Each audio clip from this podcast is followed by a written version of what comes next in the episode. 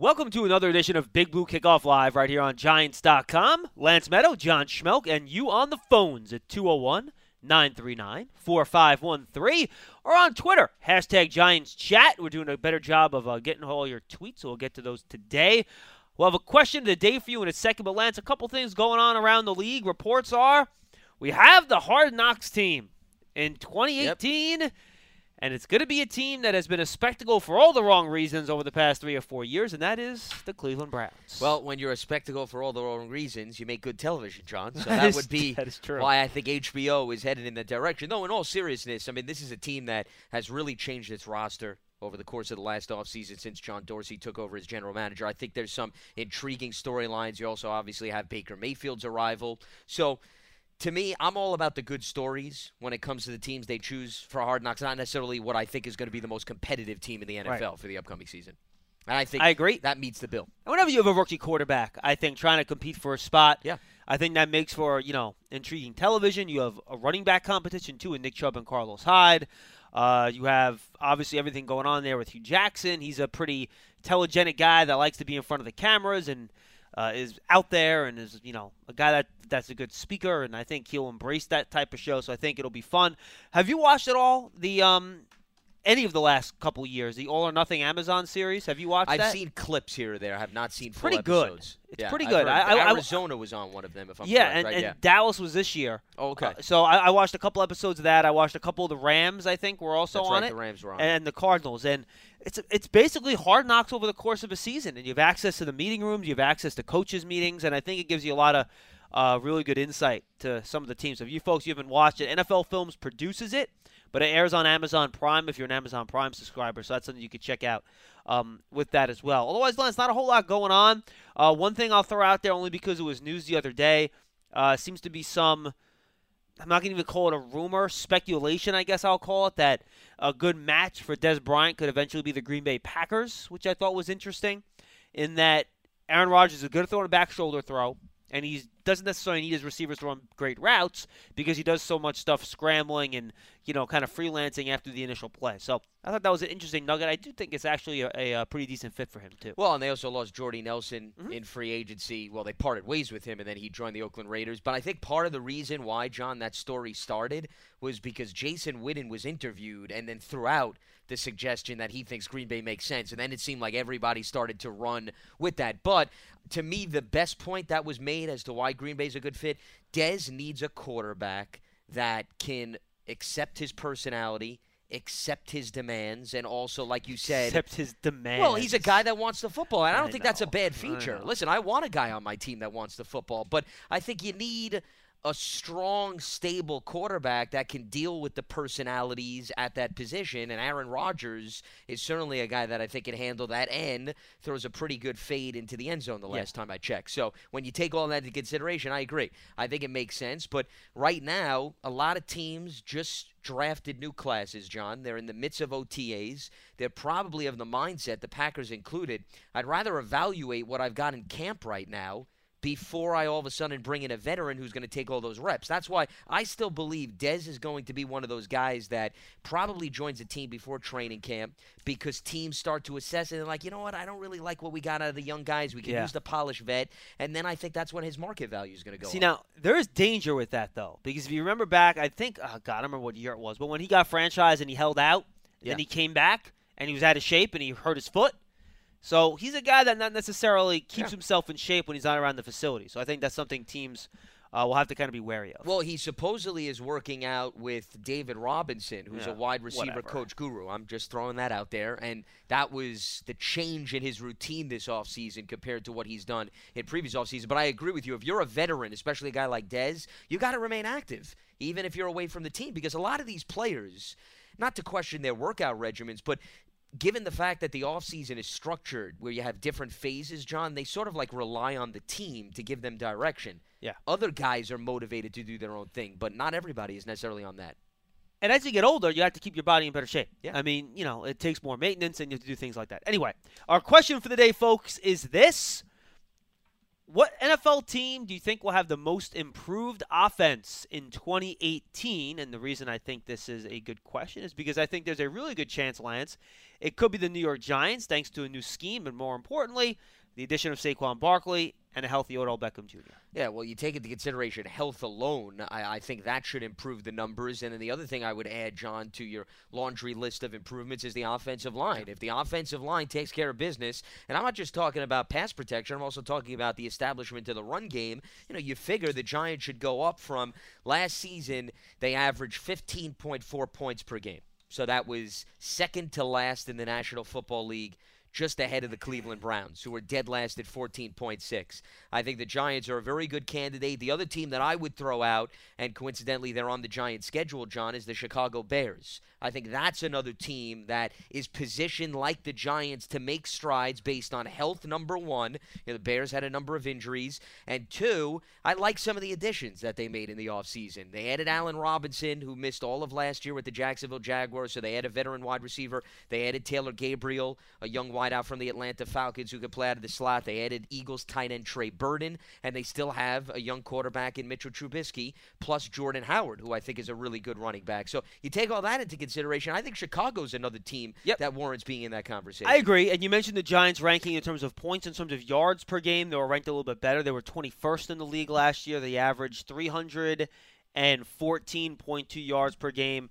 So I think we have what we have to do here is take a look at the offenses towards the bottom of the league. And you take a look at those and you yeah. see, you know, whether or not you think some of those teams could could make a jump. But for fun, just to go through all the teams, let's go division by division. We'll start A F C East. Um, I, I think it's hard to argue the Bills, you know, losing Tyrod Taylor and going to a rookie quarterback. I think that's to ask a lot. Um, Miami Dolphins. They could be in the conversation. Last year, they were the twenty-fifth ranked offense in terms of yards, in terms of points offensively. They were the twenty-eighth ranked offense. So I think the Dolphins could be in the mix here. I know they lost Jarvis Landry, but they have Kenyon Drake. They have a couple other running backs. Um, Devontae Parker, Parker should be healthy. Yeah. Ryan Tannehill is back from injury. I think the Dolphins are a team that I'm not sure they're going to jump into the top ten, but I can see them jumping into the middle of the pack around fifteen, sixteen, seventeen. Yeah, well, Tannehill's return after he missed all of last season, uh, I think that factor alone. It's just like if you bring Aaron Rodgers back into the Packers fold, you figure the offense is going to improve. And they added Amendola and Albert Wilson, by yeah, the way, a wide so, receiver. So, you know, they got a variety of guys. Adam Gase is a really good offensive coordinator over yep. the course of his career. And the Dolphins' offense two years ago, John, actually produced.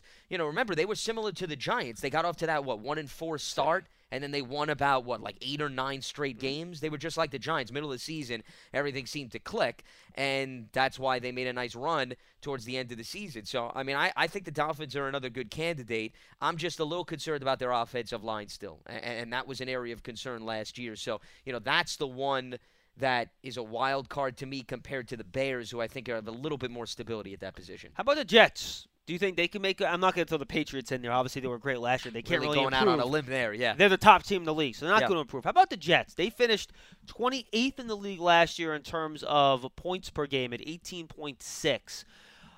We'll see who the starting quarterback is. That's is Darnold going to start right away, or is it going to be McCown? I would think it's going to be McCown to start the year, and Darnold then will take over. But Darnold apparently was told that, you know, it'll be an open competition. If he wins it, he wins it. You worry about their offensive line, too. You don't know about Robbie Anderson with all his off-the-field issues. Uh, Quincy Enunwa's coming off a neck injury. How healthy is he going to be? Um, they added Terrell Pryor. They did, and um, they added in the running game uh, Isaiah Crowell from uh, the Browns. So I think they'll be better, but I don't think they'll make a big jump. Well, the quarterback is the million-dollar question, as you mentioned. I mean, the other guy that I would say, Teddy Bridgewater, remember, is there, too. Not that he's going to mm-hmm. be the front-runner to start, but you've got options. You know, who is going to provide stability under center? That's going to be the wild card. Now, in fairness, John, I thought Josh McCown did a nice job last season, all things considered, and they were able to move the football when he was under center. But, you know, like anything else, you've got inconsistency. You've got up and downs. And their offensive weapons that you mentioned are not overwhelming, where you feel as if you're going to know that you could pencil these guys in and these guys are going to be threats in game in and game out. I mean, let, let's be fair, John. I don't, I don't know the numbers off the top of my head, but off what I remember from last season, Austin Seferian-Jenkins at times was like their most reliable weapon yeah. in the passing game. And he's not there anymore he's either, He's not there the anymore. So you know, you take him out of the equation, and you had Robbie Anderson on the roster. Is he going to provide some stability? And Pryor, forget stability. Is Pryor going to stay healthy? You know, that's the thing with him. So I, I would not put the Jets at the top of the list in terms of candidates. Uh, I don't see the Bengals making a huge jump. Very similar talent, maybe a little bit better on the offensive line. I wouldn't go nuts there. Um, the Browns, I still think, have a long ways to go. I think they'll be better. Though I like the changes they made. I mean, they made yeah, upgrades across the board. Last year, by the way, just, just for argument's purposes, the Browns had the worst offense in the league yep. at fourteen point five points per game. And in terms of yardage, uh, they were twenty-fourth at three hundred eight point nine points per uh, yards per game. So they're a team that I think will improve. Uh, you have Josh Gordon, in theory, uh, for the whole year. You have Jarvis Landry. Baker Mayfield, I imagine, is probably going to be the starter in week one. We'll see if that happens or Corey not. Corey Coleman. Corey Coleman back from injury. Um, Carlos you, Hyde. You think they're going to start Chubb. Baker week one? I mean, everything they're saying is Tyrod, Tyrod, Tyrod. No. No, and I know that could change. If I had to bet now, I'd bet on Taylor, but I think Mayfield has a good shot. Yeah, I think they're going to give him every opportunity, but I, I still feel Tyrod Taylor is going to be under center yeah, week one. And I then, agree. You know, I could see uh, Hugh Jackson. I think it's convenient to say you don't want to put pressure. Hugh Jackson did say, by the way, that Taylor is going to be the starter week one. He did say that. Yeah, he did before the draft. But once again, that doesn't mean much of anything, and that's not why I was bringing that up. Mm-hmm. I, I agree with you. I think Baker's going to be competitive. He's certainly going to have the urge to start. I just think that this is to take the pressure off of him. Yeah. Let Tyrod start, and then listen. If they struggle week six, week seven. Then maybe you give Baker Mayfield the green light. Yeah, so uh, I agree with you. I think the Browns will be better. I just don't think they have the experience at quarterback and the firepower that's been consistently productive to move into the top ten. Um, the, the Steelers, obviously, the Steelers, they're good. I don't see the Ravens being much better than they were last year when they when they really did struggle uh, for much of the season. Uh, I think one team in the A F C South that could be in competition for this is the Colts. Yeah. And that's if Andrew Luck is back healthy. You have T Y Hilton. Um, Quentin Nelson. Obviously, additions to the offensive Brandon line. Smith, yep. Braden Smith. So I think the Colts, if, again, if Andrew Luck is healthy, could make a similar jump to what the Giants could make this upcoming yeah, year. I was going to throw the Colts out as another team. I'm with you there. I, I think the Colts, the Bears, and the Giants are the most interesting teams in the mix who are capable of turning things around. Now, that doesn't mean that they're going top to bo- bottom to top, excuse me, but I think a significant jump there's a potential where you see certainly points per game go up because all three of those teams were very, very low on the rankings in terms of their two thousand seventeen production. Colts were second worst in terms of yards per game, third worst in terms of points per game. Uh, A F C West, I think we're going to throw all those teams out. They're all kind of already pretty good or in the middle of the league. Um, N F C East, Redskins, Eagles, and Cowboys, they're not going to make a huge jump, I don't think. The Cowboys will make a little bit of jump, I think, with uh, Zeke there, Ezekiel Elliott there the whole year. Um, the Giants we talked about a lot, Lance. Um, obviously, Barkley, the offensive line additions with Hernandez and Solder and Omame, and throwing a healthy Beckham, and Ingram and Shepard also are banged up last year. They'll be healthy, you hope, for the whole year. Um Uh, would, how high do you think the Giants could go this year in terms of ranked on offense? Because I think people get enamored with the skill position guys, and, and I think they forget that while the offensive line has improved, it's still not exactly where you want it to be at with questions at right tackle. So in your best-case scenario, where do you think the Giants could land offensively? Well, they were thirty-first last year in points per game, and, and to me, points per game is much more indicative of your offense than it is total yardage. Remember, though, defensive scores and special team scores can skew that number a lot. They, they can. But, I mean, even last year, I don't think you could say that that was skewing it much. I mean, I think that was pretty much right on point in terms of the offensive production. So, you're right. You got to take that into consideration. But, I mean, how many times, John, do we see teams rack up yardage and then they can't do anything in the red zone? Sure. So that's why I, I'm not one that is going to really look at the yardage so much, even though the Giants did have three hundred fourteen point two yards per game. So, thirty-first, I would say that it's realistic to think they could get to fourteen fifteen this coming season. I, think I don't they, think that's a terrible reach. No, but if everything clicks, I could see them getting as high as seven or eight or nine. Yeah, I mean, that, that would be, you know, you're talking real consistency, guys staying healthy too. I mean, health and consistency, I think, would have to be combined to get to seven and eight. I would want to finish in the top half of the league, though. Yeah, and I think that's doable. Yeah. I don't, I don't think that's a stretch. Mm-hmm. I think that's definitely doable. And you agree throughout there, the N F C East teams, there's really nobody else that you can really take into consideration in terms of uh, a huge jump. Well, I mean, the Eagles were dynamic last year, right, so and, we don't have to discuss them. And the Cowboys and the, were fourteenth, and the Redskins were – where's Washington here? They were sixteenth. So yeah, those teams I, really can't manage too big of a jump. No, I mean, I could see them staying where they are. Or, I mean, listen, they could get into the top ten. Yeah, sure. Uh, but I don't think that's That crazy. Isn't a big jump. No, though. but that, right. that's not a, a huge jump. The, the yeah. one other team that I want to get back to real quick, John, you mentioned the A F C West. I think Denver – belongs in the conversation. Remember, they had a real rough season last year.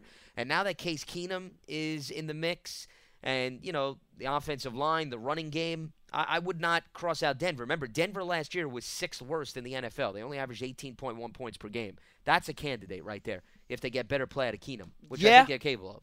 And, well, their offensive line was a problem last year, too. I'm not sure how many improvements they've made there. They drafted Royce Freeman out of Oregon to try to get the running game to where they want it to be. Yeah, I think Broncos are in the mix there. I did. Denver I agree. would be my fourth team on the rankings between the Colts, the Bears, and the Giants. Colts, Bears, Giants, Broncos. Okay. Yeah. Uh, N F C North, um, Minnesota, they already had a pretty good offense last year. I think Cousins will help them, but the jump will not be um, big enough to, I think, put them into this conversation. Green Bay's Aaron Rodgers, we're not going to talk about yes. that. The Bears you mentioned, I agree. I think especially their wide receiver addition, second year of Trubisky will be a big help there. Um, the Lions, they got the same personnel. I wouldn't get too nuts about that. I don't think Kerryon Johnson's going to put them over the top or the new offensive coordinator. Well, they got the same offensive coordinator. Remember, Patricia didn't change. New head coach, but they kept yeah. Jim Bob Cooter. Cooter, right. He's still Excellent there. point. Yeah. Um, and then, of course, you have the N F C South where all four teams are returning their quarterbacks. They were all pretty good last year. I think the Bucs. Where'd the Bucs finish last year in terms of offense? Let's ah, fifteenth. See. You know what? That's not bad. Despite all their issues, remember, Tampa Bay, but Tampa Bay had defensive problems, too, last year. And so. They've made a ton of additions on defense, though. So I really think, wow, they were ninth. In, wow, that's actually not bad. They were ninth in yards, too. And yeah, they just points. they got into a, a lot of offensive yeah. clinics where just couldn't outscore the opposition because the defense gave up points. Wow, they weren't better offensively than I thought they were. And remember, that, that was and, and, and that's impressive, John. I agree with you because, remember, you had the whole Doug Martin issue. Uh-huh. You didn't have a great deal of stability in the running game. But the O-line, questionable. Yeah, so all that, uh, that is pretty impressive where they finished. It was, better than I thought. Here's another team I'll throw in the mix, and I guess it depends how you want to judge their offense last year. How about the forty-niners? Oh, without a doubt. You have to consider them. Yeah. I mean, we're only talking about five games with Jimmy G, which is still a very small sample size. Plus, they made changes to the roster. They added offensive linemen, you know, gave him some weapons with Jerick McKinnon out of the backfield. Who they added as a receiver? They added a receiver this offseason. I'm trying to remember who it was. Let's see. No, they did add a, a wide receiver. I know McKinnon, to me, was the most attractive because I could see Kyle Shanahan using him in a variety of different ways. And they kept, so that's the guy And they that, kept Goodwin. Yes, they kept Goodwin. Wide receiver. Did you they not what? add a wide no, receiver? They, they did not add anybody notable. They added really? more defensive guys. They added Jonathan Cooper and Weston Richburg on the offensive line. McKinnon, as I mentioned. Richard Sherman at corner. Added a few linebackers. No, they did not add a wide receiver. I think you may be thinking of Goodwin just returning. And Pierre Garçon from last year. Yeah. Oh, they drafted Dante Pettis in the draft. So I guess okay. that, that's probably the Austin receiver I'm Pettis thinking of. Austin Pettis' cousin, yeah. Yes, so there you go. But, I mean, listen, Jimmy wasn't working with much in terms of the receiving corps last year, John, and he still was able to be productive. So you give him a little help and you give him healthy guys. I I, I think the Niners can make a lot of noise. Uh, yeah, I agree. Yeah, I, I, I'm a little concerned because, you know how we tend to get too excited about a team a year yeah. early? And I was like that somewhat with the Jacksonville Jaguars two years ago, and then it was last year. Mm-hmm. So I, I'm a little reserved in that regard where maybe the Niners, you know, they get to seven and nine this year, and then two years from now we're talking about their ten-win team. But I, once again, I, I still think the N F C is so wide open where there's so much competition that you're going to have that parity play a role, and it would not surprise me if the Niners are in the wild card conversation. I think they're good enough to certainly be in that nine and seven conversation. And that doesn't mean that that's going to get them a wild card, but they could be like the Dallas Cowboys last year. You get to nine wins and you just miss out on a wild card. I yeah. don't think that's crazy. I think it might be a year early for them, though. I'm with you. I think we might be a year ahead. Uh, the Seahawks I'll throw out of the mix because I think they're probably going to be worse this year um, than the Rams. I mean, they were the top offense in the league last yeah. year, so they can't really uh, can't get much better than that. And the, The Arizona Cardinals, who, you know what, how bad were they last year offensively, Arizona? Oh, remember, were they at the bottom of the league because Palmer was out a lot of the year? And David Johnson also was hurt. Nah, you know what, the, that Arizona was, was eighth worst in points per game. Okay. Only eighteen point four points per game that they average. Now, in terms of yardage, I'm looking right now. Just around where the Giants were, three hundred fourteen point one, so they were behind the Giants. It, it, it's not that impressive on paper, and it's understandable, like you said, given the injuries. But, you know, we'll see what happens with Bradford. Mm-hmm. We'll see what happens with David Johnson. You got two players who I like, but two players also with injury histories. And they drafted Christian Kirk, a wide receiver, in the second round. Yeah. And, and their Larry defense, Fitz, of course. And their defense was really good last yeah. year. Now, they did lose some personnel. Some of the guys came here. But I, I still like what Wilkes is going to be working with. Who's their O C now coach in Arizona? That's a good question. Uh, who did Wilkes bring in? I know Norv Turner went to Carolina, who had some ties to him. I got it. Did Let's they keep, uh, my guess is they did oh, not keep Goodwin. Oh, Mike McCoy. Mike McCoy. That's right. Mike McCoy. That's a good coordinator. That. Yeah. Former uh, Broncos and uh, was with the Chargers head coach. Yeah. So, yeah, he is a good offensive mind. And we'll see whether or not he's got healthy bodies to work with. I mean, that's what Arizona comes down to. And, you know, they also drafted Josh Rosen. So how much of a leash are they going to give Sam Bradford? If if Bradford plays well, probably going to stick with him. If Bradford gets hurt, then you feel good that you can throw in Rosen and do sort of a baptism by fire scenario. All so, right, you want to do some calls? Absolutely. two oh one, nine three nine, four five one three on Twitter, hashtag Giants Chat. We'll be sure to get to your tweets over the course of the show. Jason in Denmark will lead up overseas. What's up, Jason? Hey, what's going on, fellas? How are you? How Go you ahead, doing? Jason.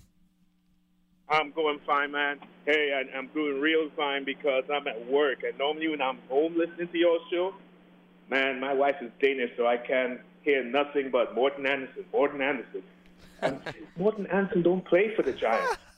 But Morten Andersen, Morten Andersen. All I hear. That's funny. You know, but um, my, my, my question today is... Uh, So this year, our offense, I've been thinking, which one would you rather? And I, I and I know in the end, you would rather just win. But which game type of games would you all like seeing? The methodical games where you just grind it out, or the high-flying offense?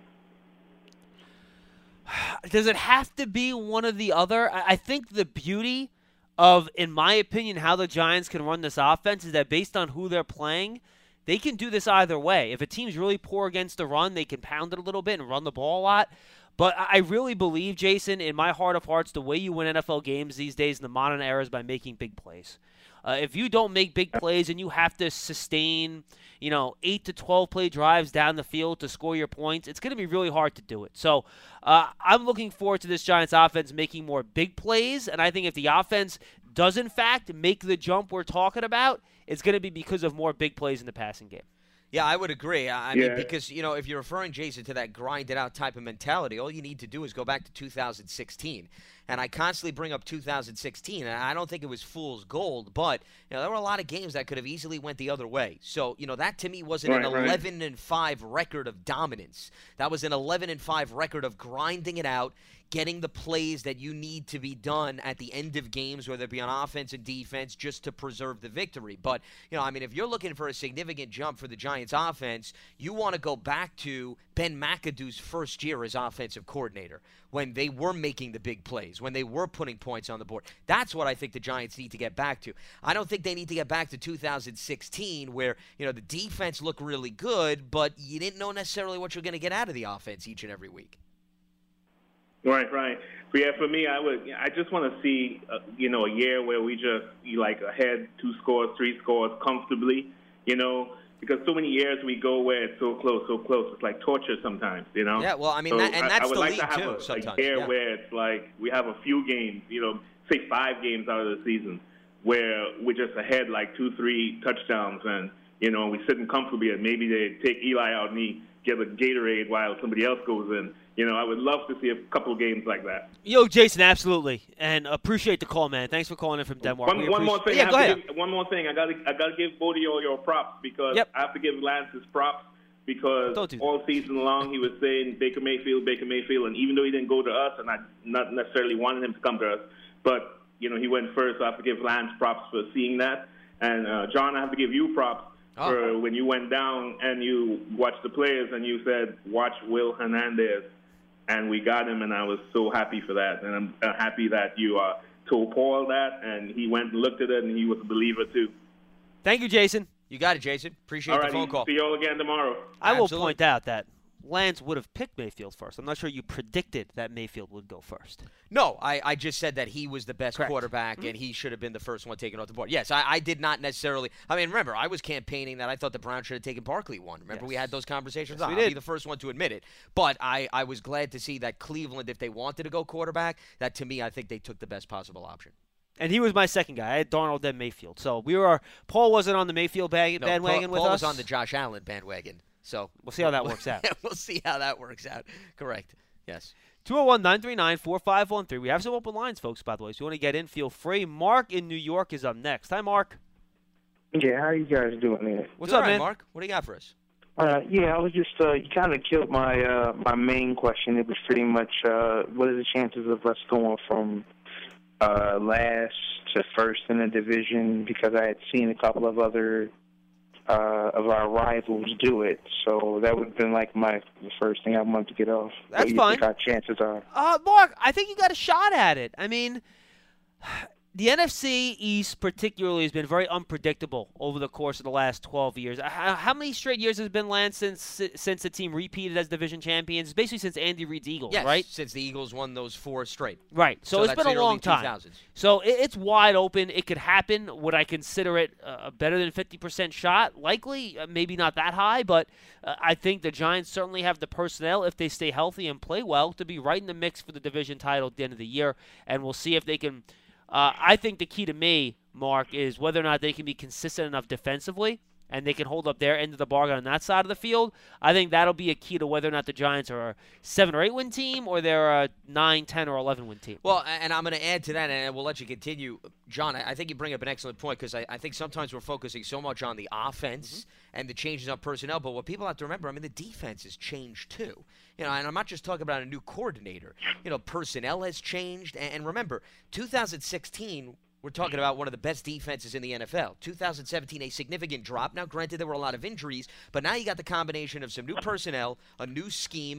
You can't just – if you're a Giants fan this season, you can't just pencil in the Giants and say, oh, they're going to have a top-five defense. So all you have to expect is the offense to move from thirty-first to, let's say, thirteenth, and then everything is business as usual. So, you know, to me, the defense has just as many question marks as the offense, given the fact that there's a lot of changes on that side of the ball. So, you know, that's the other thing that can't be dismissed or overlooked in this conversation.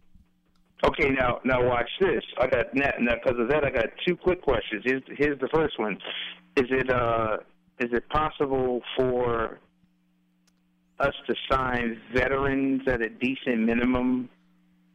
Because I'm looking at, you know, the way we're trying to get the run game going.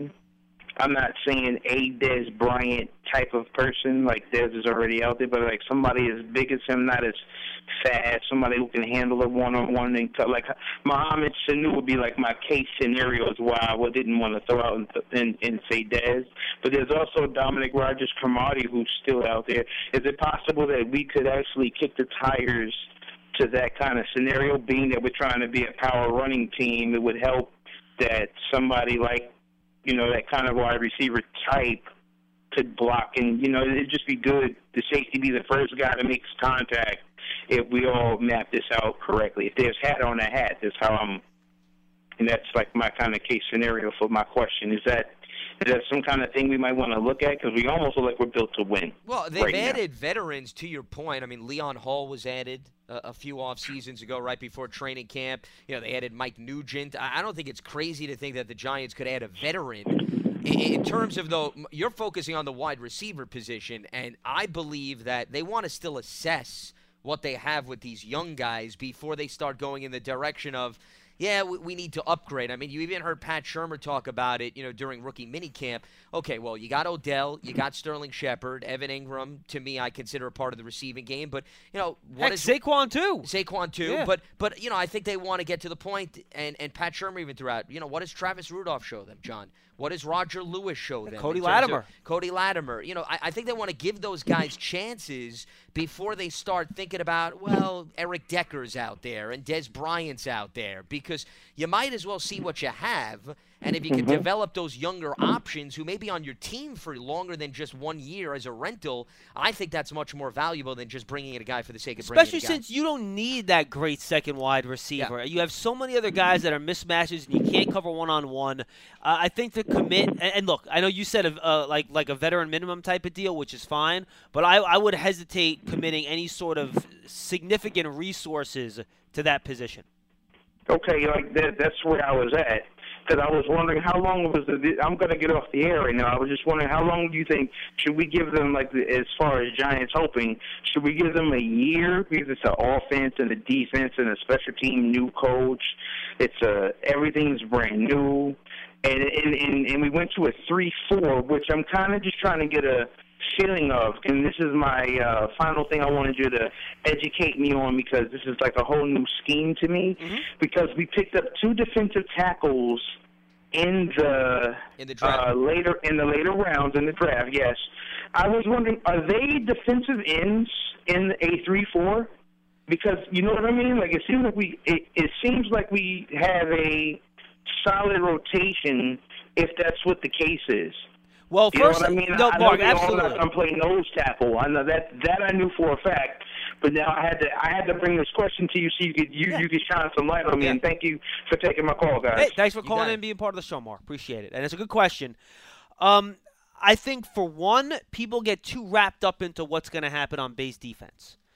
You're only in the base defense twenty percent of the time, maybe twenty-five percent of the time, thirty percent of most in the N F L. Okay, so don't lose your mind. You're not going to be in that base defense much. And in sub-package, your basic sub-package has four down defensive linemen. Now, he's going to mess around and stand up guys on the edge and stuff, but you still have two defensive tackles on the field. And in that case, a guy like Audrey McIntosh, a guy like B J Hill, they'll be either your, you know, one technique or your, you know, nose, or they'll be a three technique. In the base, I think B J Hill can play D-end or nose tackle. Uh, to me, he looks more like a three four defensive end in practice than he does a nose in terms of his movement skills. And McIntosh, to me, is a three technique in sub, and he's a defensive end in the three four um, in base defense. So that's how I see those guys. I think when they're in the base defense line, so you're going to see Damon Snacks Harrison as your nose tackle, and then they'll move everybody else around him. Yeah, I mean, Dalvin Tomlinson is another guy that, you know, you have to consider, too. You're not just going to throw him on the bench, too, with right. respect to the change in the scheme. And I think he would start a defensive end I agree. as well. But I think yeah. when Snacks is not on the field a nose tackle, I think Tomlinson is a better nose tackle option than a B J Hill. I think he's a little bit bigger. Yeah, I would agree with you. I I, I would go with Tomlinson as the first guy on the interior, and I agree with you. I, I think Hill and McIntosh have potential just based on also the coaches that we talked to from N C State and Miami. Uh, they can be moved to the outside depending on the rotation of the defensive lineman. So I, I wouldn't rule that out, but I think you brought up an excellent point. We get too caught up in four threes versus three fours, and, and most defensive coaches will tell you in this day and age, you're going to have the nickel defense on the field more often than not. You're going to go with the extra defensive back, more so than you're going to worry about having the extra defensive lineman. So I think we're losing a lot of sleep over, you know, who's going to be lined up here versus there on the line, when you're probably going to go with the extra defensive back. Yeah, and I think the questions we don't get enough to that same point are, um, A, the nickel corner, who's basically a, more of a starter than your three four defensive ends. Yep. You know, William Gay obviously is the guy that has the job right now, but he has to keep it. And how much does he have left in the tank? He's in his, you know, mid-thirties. But he's by far the front runner, John. I agree. I don't think anybody's close. But he's still – there aren't many corners in their mid-thirties running around the league. That's fair. Starting around, okay? So can he still do it? We'll see. And then who's your nickel linebacker next to Ogletree? You know, all these outside linebackers are going to be pass rushers on third down. So can B J Goodson be on the field as a coverage guy in third downs? He wasn't really asked to do that whole lot last year when he was healthy. So who's going to be that second coverage linebacker in, in nickel spots, I think is also interesting. Yeah, we saw Goodson a little bit in that role. I remember last year in training camp, John. I remember they had him run out with tight ends, but then he got hurt.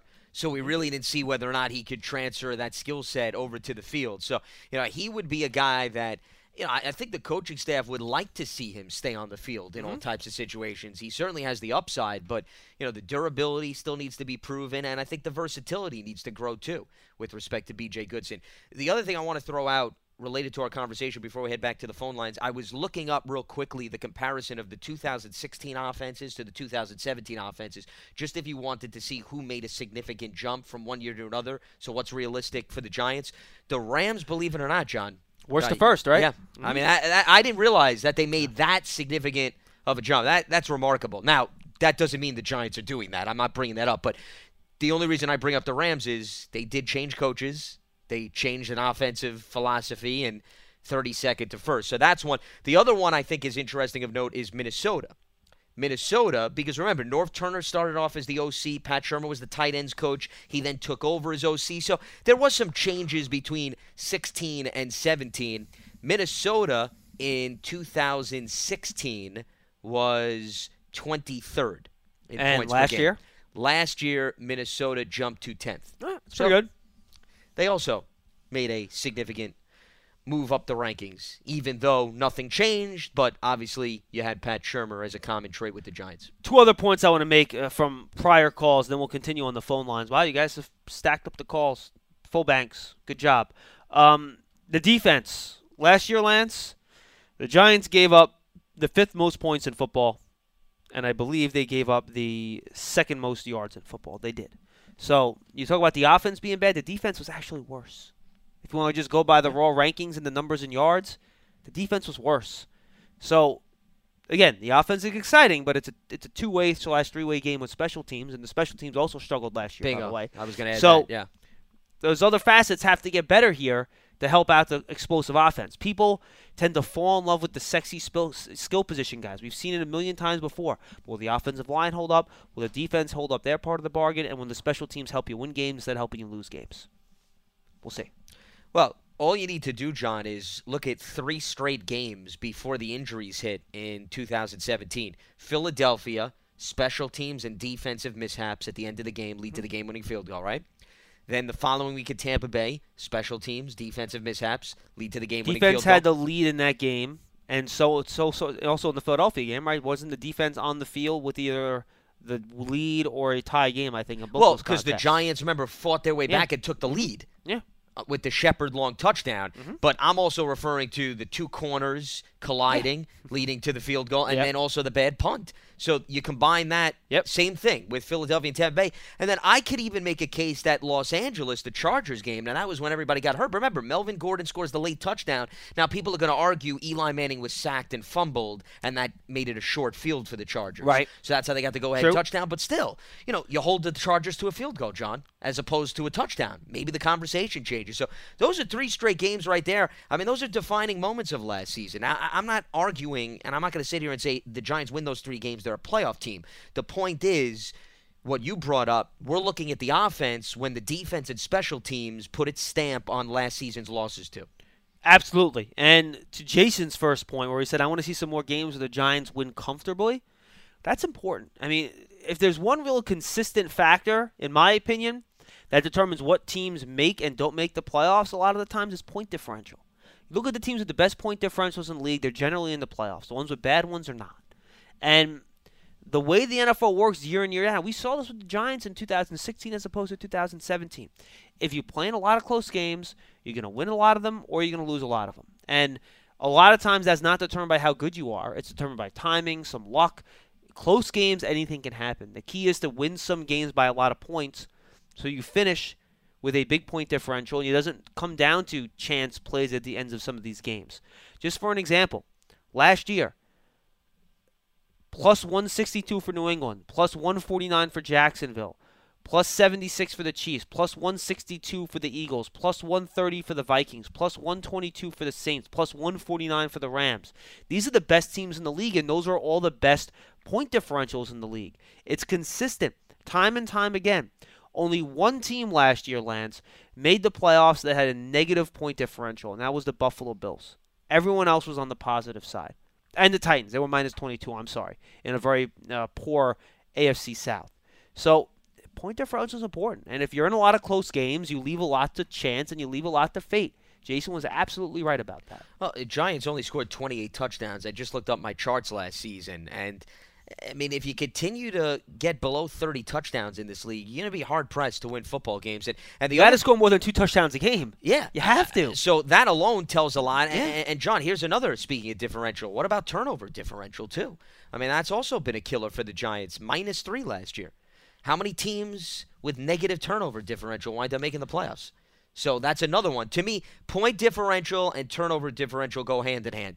The teams in the pluses are usually the ones that – ninety-nine percent of the time are getting into the playoffs. Listen, there are the rare occurrences because you make up for it with maybe an unbelievable offense. But I guarantee you, you look at all the teams that made the playoffs last year in turnover differential, you're not finding too many teams that are in the negative. And the Giants were negative Let's three, see. and that was another factor. Last year, teams that were in the negative that made the playoffs, um, Carolina, negative one. Okay, higher than the Giants, though. Atlanta, negative two. Also higher than the Giants. Titans, negative four. Okay, below the Giants. That's one team. Everyone else was Everybody else positive, was positive, yeah. yeah. Philly, plus eleven. Chiefs, plus fifteen. Uh, Bills, plus nine, which is how they won. Made it, by the way, with that minus point differential. Um, Rams, plus seven. Patriots, plus seven. Saints, plus seven. Vikings, plus five. So there you go. There you go. Yeah, I mean, those Absolutely. two are huge factors. All right, back to the phones at two oh one, nine three nine, four five one three. I'll start taking a look at your tweets as well. Max in Newark. Go ahead, Max. Um, th- thanks for taking my call. I, I just want to make um, a point to kind of expound a little bit on what you guys just said about the um, uh, point differentials and all that. Sure. If you look at the difference between the Giants in twenty sixteen and twenty seventeen, in twenty sixteen they won all the close games one way or another. twenty seventeen they lost those close games. Max, we you're... we would have lost to the Giants uh, to Philly with a sixty-one yard field goal. Max, you're, you're yeah. absolutely right. And just just just to note, last year the Giants were minus one forty-two in terms of their point differential, which obviously is is, is pretty brutal. The year before, um, they were only a plus twenty-six, but went eleven and five. Usually, if you're just plus twenty-six, you're in and around five hundred. The Giants won eleven games at only plus twenty-six, and to your point, it's because they won so many of those close games. Well, but the other thing, though, and I agree with your point, the other difference, though, with two thousand seventeen is there were also more lopsided games this well, past season versus two thousand sixteen. Not only were they winning the close games, but most games, more often than not, were yes. competitive. Mm-hmm. You felt like you had a chance entering the fourth quarter. Second you, half of the year last year, you had some blowouts. Yeah, mm-hmm. I mean, you know, the, the Denver game, well, they won, but the Rams game lopsided, the Niners game lopsided, Cowboys Cowboys game mm-hmm. lopsided, the Cardinals game lopsided. Yep. I mean, that's a quarter of the season right there that you stood no chance. Yeah, I was more referring to twenty sixteen, though, yeah. and that, that eleven and five record, I think, was better than what their plus point twenty-six point differential might make you think it was. Right, I would agree with that.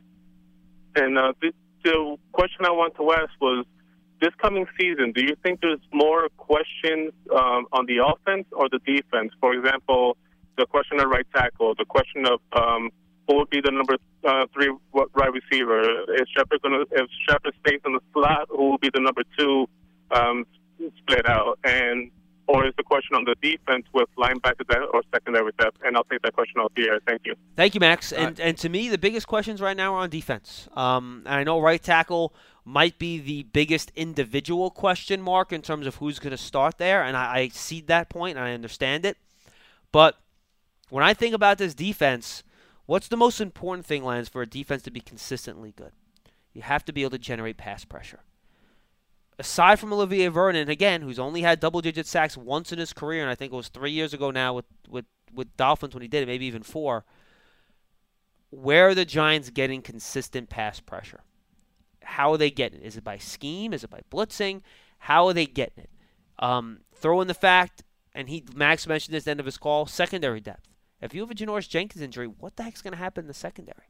Who's your third, fourth? Who's your third, fourth, fifth corner? Well, that's why they brought in so many different guys. Right. And is Eli Apple going to rebound from a year last year? How is Jenkins going to go back from his injury last year?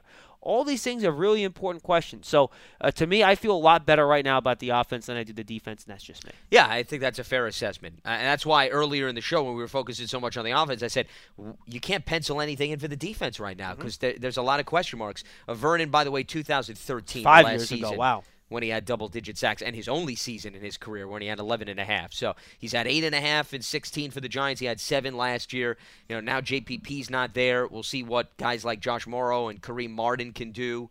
um, over from Arizona. But, yeah, how they get to the quarterback, which was a major issue last year, even with Vernon on the field, you know, that to me is somewhat of a concern. And, and they lost J P P. Yeah. I mean, it goes without saying. Who led the team in sacks last year. All right, so you remove him from the equation. Listen, whether or not he was dealing with injuries or whether or not, you know, you were felt strongly about him on the field, the bottom line is he still was the leader in that category, and now you're removing him from the equation. So somebody has to make up for the bare minimum before you start seeing the improvement. And, yeah, the secondary, I mean, we talked about this, and we didn't just talk about it last year, John. We've talked about it for multiple oh, sure. seasons. And remember, the Packers playoff game, D R C goes down, and Aaron Rodgers says, thank you very much, and I'm just going to attack the replacement. So every year we've been talking about the fourth cornerback position. It's not just the third cornerback position. I mean, everybody is saying to themselves, well, is William Gay going to win the slot? That's fine, but you You then need who's the guy behind William Gay? Yep. Who's going to be the guy that replaces Jenkins, to your point, replaces Eli Apple, replaces Gay if he goes down? That, to me, right now is the looming question mark. As far as the wide receiver position, as I mentioned earlier, I think there's options. There's guys that have been on this team. And Cody Latimer is somebody to watch. The reason being, John, he just has not had the opportunity. Yeah.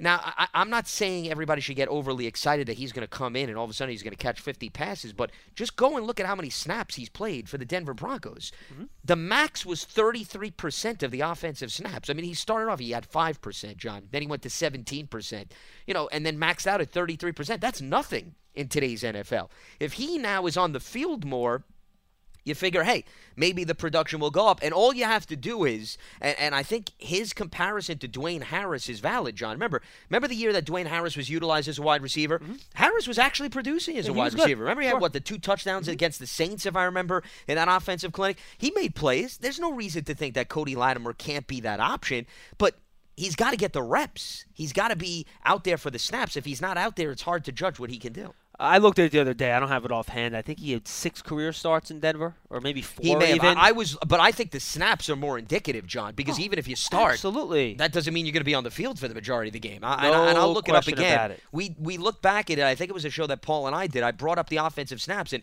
I believe thirty-three percent was his max in one individual season during the course of his career with Denver, which is, I mean, that's nothing.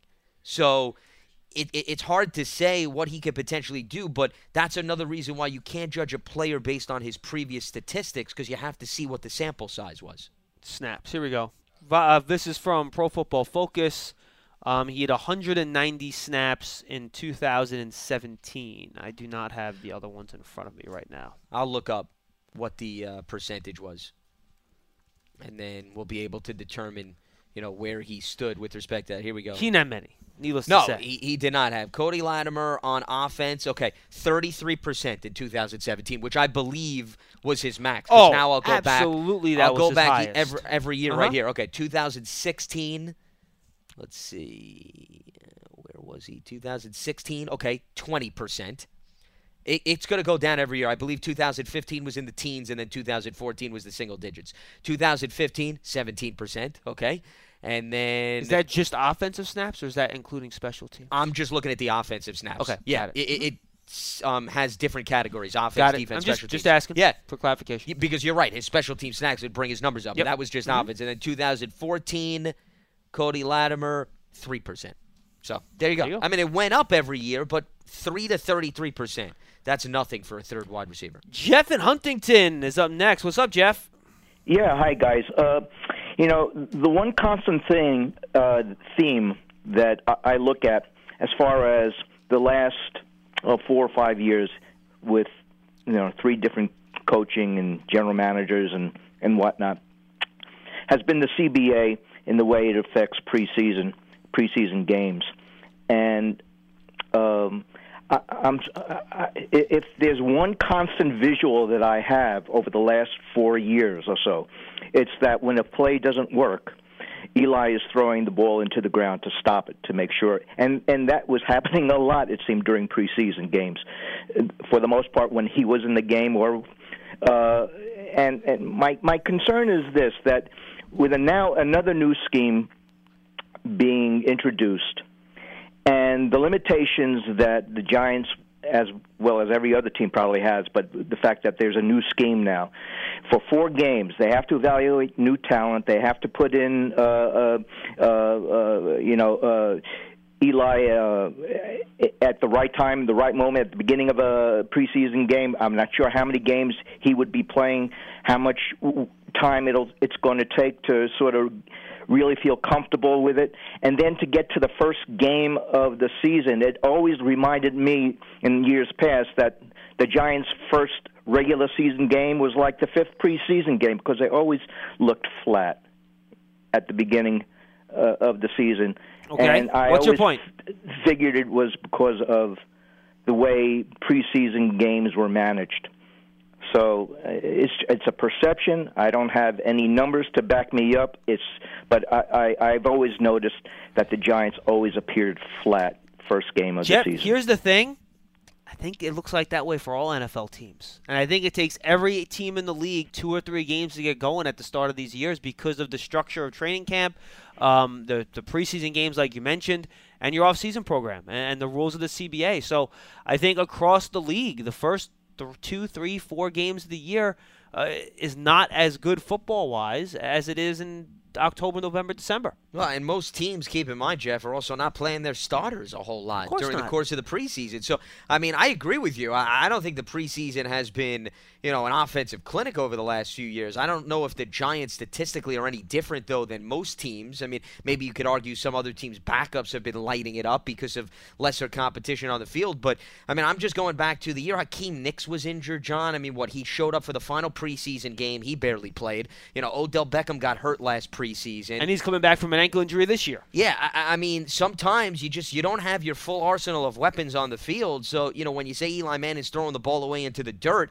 it's because you're putting him out there with the fourth or the fifth guy. Or, I mean, last year you were putting him out there with guys that were making the practice squad. Yeah. So, you, I, I mean, I think that's indicative. Uh, and the O-line was banged total, up last I'm totally in too. agreement with that. And yeah. he, and it was a good thing that he did do that because uh, Eli's a smart guy. But the thing about it is, is that there's this perception now that we're going to be this high-wheeling offense. And the first game of the season, if there's any indication like from previous games of previous seasons, if if the Giants look really flat, there's going to be a lot of talk about that. Well, Jeff, and, and, and here's the bigger problem. Look at their opponent. They're going to play what was might have been the best defense in football last year in the Jacksonville Jaguars. Yeah. Right. So that that's going to make any problem look even worse because of the opponent you're taking on.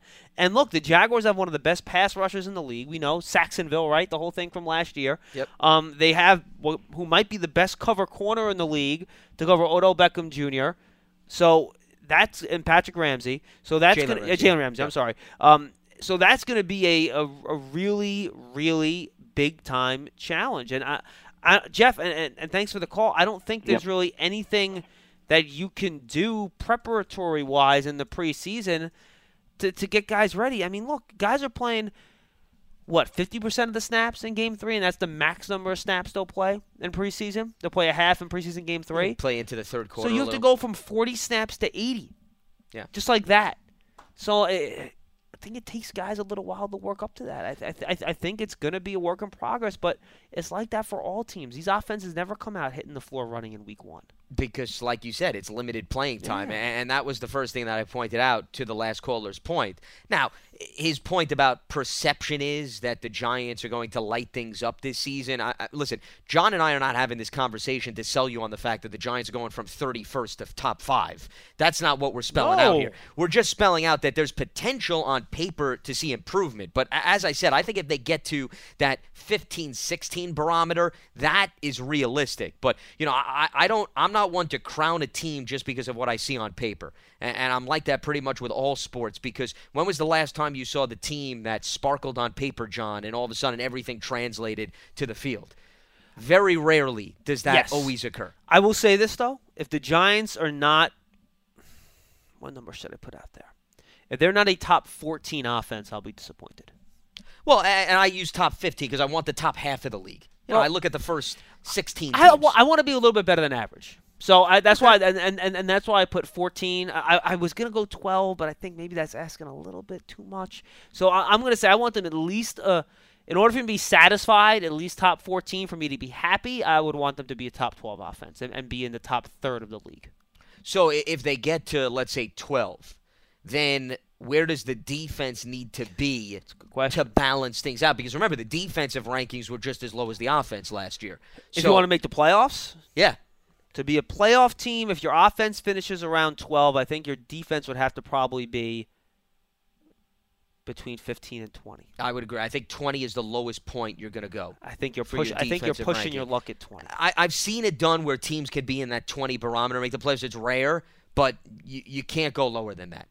You've, you've got to be within that vicinity. If you're going to be between twenty and twenty-five, you have to be a top seven oh, or eight I mean, offense. You have you got to be. be pretty much like a top three offense. You got to be able to light up the scoreboard no, without any hesitation. And that's why I think, and the, when Max uh, had a great question, the Oriole call, that's why I think there are more questions on defense. Yeah. Like if I had to guess right now, I think the Giants will probably be in that twenty-ish range on defense based on what I saw last year, uh, their additions and their subtractions. Now James Betcher in a scheme might make a big, big difference. Maybe Alec Ogletrue have a, a really huge impact. We'll see. Um, of course, health has a big role in all this too, but that's why I think there are more questions um, on the defense. So I got three calls. I got four minutes. I want to get everybody in. Let's go to Coach Mike in Virginia. Coach Mike. Uh, John and Lance, I wanna I wanted to talk about the the last couple of days. People have been calling in and and they seem to think that the Giants are gonna go eleven and five. I I personally think the N F C is so strong. I agree. That the, the bottom has come up so much that nine and seven may make the playoffs this year. You know, I, I, I, I wonder whether they don't all beat beat each other up. Is uh, you know, I've I've seen it on on the high school level that I coached at, and I think that, like I said, the bottom has gotten so much better. I agree. No, I, Look, I'm with you. I think the N F C is a much stronger conference than the A F C right now. I don't think there's a lot of weak links in the conference. I agree.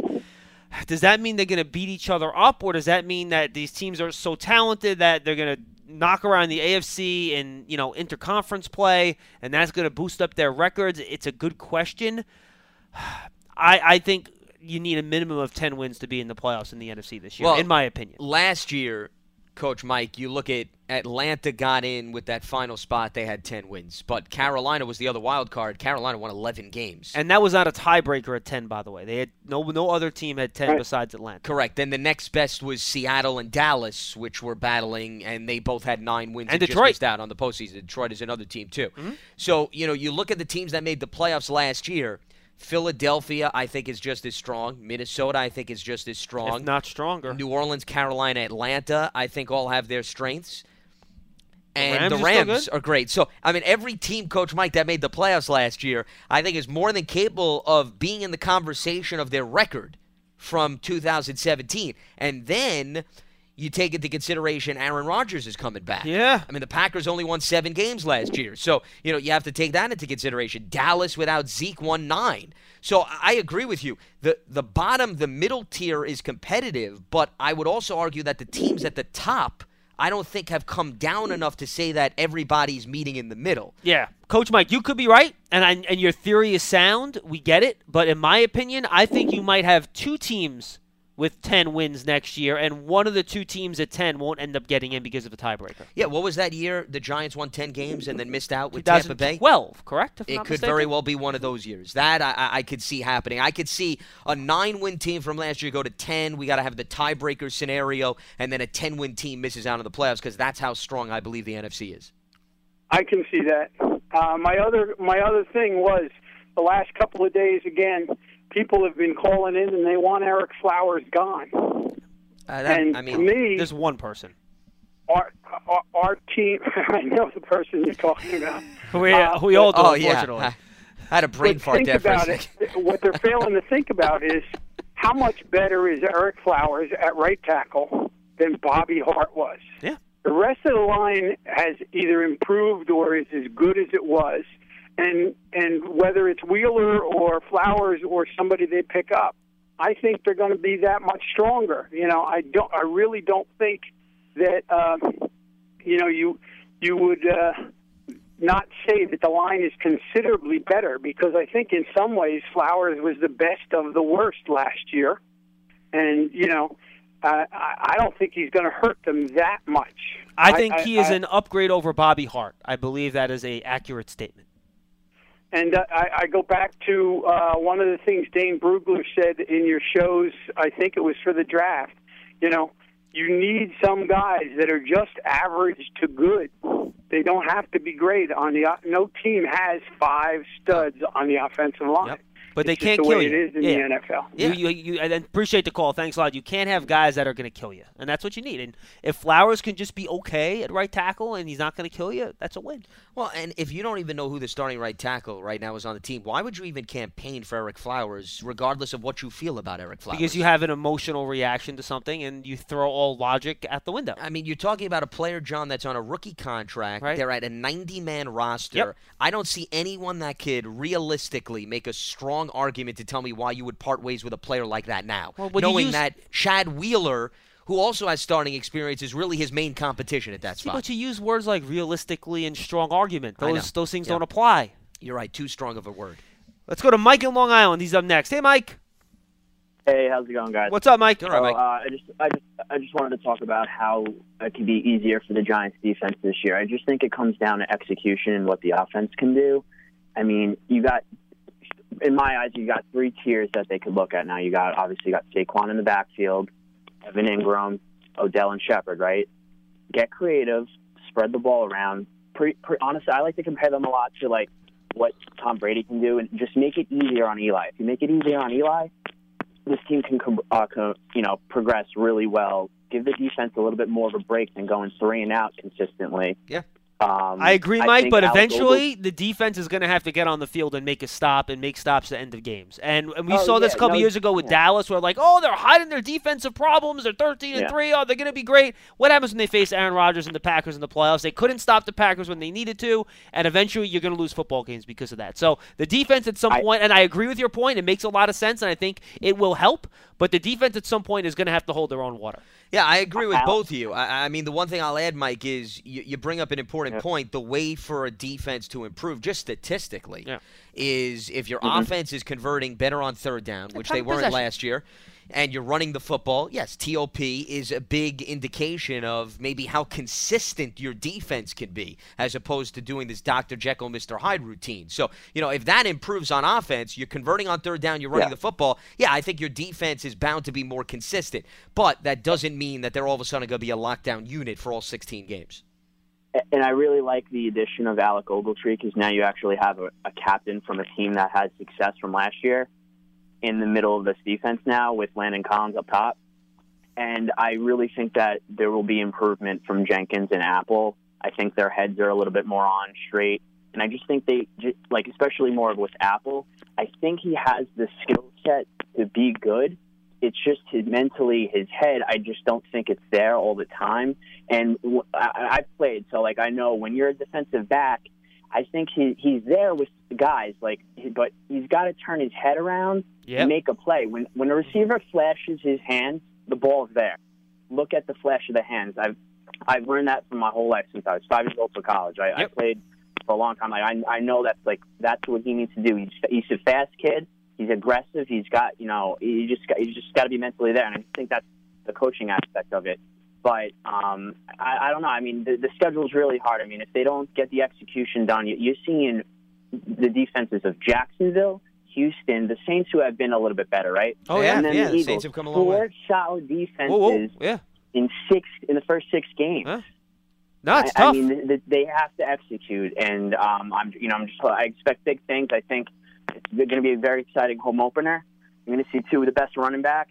You know, obviously not giving Barkley all the credit just yet, but, you know, it's, it's going to be a great matchup. So hopefully um, the execution is there, and uh, it would just it would lead, you know it can lead them to good things. And I think the the offense has has the weapons and the skill set to uh, to get to um, you know the offensive level that you uh, that you guys are talking about in terms of like where they're going to rank. Um, To be, to be honest with you, I, I think that they could be as good as the Rams' offense is, on, honestly. I really do. Well, Mike, the, really, the Rams had really one of the best historic offenses in, in, in football last year, and, and, and thanks for the call. We're past one o'clock. We got to run. Mm-hmm. Uh, that would be a yeah. very, very, very, very nice go of it. I'll believe it when I see it. Yeah, and the Rams' offensive line clicked with the arrival of Andrew Whitworth. So, yep. you know, if a guy like Nate Solder could do that for the Giants. Hey, look, it's not impossible. No, it, it's not impossible, but there were there were a lot of things that fell into place for the Rams sure. last year. And you know, I think Sean McVay deserves a lot of credit, his creativity, his play calling, and also you know the emergence of some guys who on previous teams didn't do much of anything. I mean, Robert Woods, for example, John, was a top wide receiver last season. Guy made plays every single season. I mean, every single game, rather. And even Sammy Watkins was healthy and a little bit more productive than he was in Buffalo. James, I got to rush you a little bit. You're a final call. We're already five minutes over. Go ahead, James. What's on your mind? Oh, no, yeah, I just wanted to just touch base real quick. I love all the calls today. I love your show. Thank you. Um, today you hit on a lot of good points. I just want to emphasize special teams.